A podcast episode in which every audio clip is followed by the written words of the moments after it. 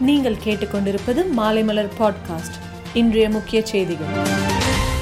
Madurai bank colony அருகே புதிதாக கட்டப்பட்டு வந்த மேம்பாலம் இடிந்து விபத்துக்குள்ளானது. இந்த சம்பவத்தில் ஒருவர் உயிரிழந்துள்ளார். இலங்கை அகதிகள் முகாம் இனி மறுவாழ்வு முகாம் என அழைக்கப்படும் என்று முதல்வர் மு ஸ்டாலின் அறிவித்துள்ளார். நதியினில் வெள்ளம் கரையினில் நெருப்பு இரண்டுக்கும் நடுவே இறைவனின் சிரிப்பு இதுதான் என் தற்போதைய நிலைமை என்று அமைச்சர் துரைமுருகன் பேச்சுக்கு சட்டசபையில் பாட்டு பாடி பதிலளித்தார் பன்னீர்செல்வம். சட்டப்பேரவையில் திமுக எம்எல்ஏக்கள் என்னை புகழ்ந்து பேசினால் நடவடிக்கை எடுக்கப்படும் என்று முதல்வர் மு ஸ்டாலின் எச்சரிக்கை விடுத்துள்ளார். விவசாயிகளின் குறைகளை கேட்க புதிய திட்டம் திட்டம் செயல்படுத்தப்படும் என்று அமைச்சர் எம் ஆர் கே பன்னீர்செல்வம் தகவல். வங்கக்கடலில் குறைந்த காற்றழுத்த தாழ்வு பகுதி இன்று உருவாவதன் காரணமாக மத்திய மேற்கு வங்கக்கடலில் சூறாவளி காற்று வீசும் என்று வானிலை மையம் தெரிவித்துள்ளது. மாதவரம் பால் பண்ணையில் பால் கையாளும் திறன் அதிகரிக்கப்படும் என்று அமைச்சர் சாமு நாசர் கூறியுள்ளார். இங்கிலாந்துக்கு எதிரான மூன்றாவது டெஸ்டில் இந்திய கிரிக்கெட் அணி இன்னிங்ஸ் தோல்வியை தழுவியுள்ளது.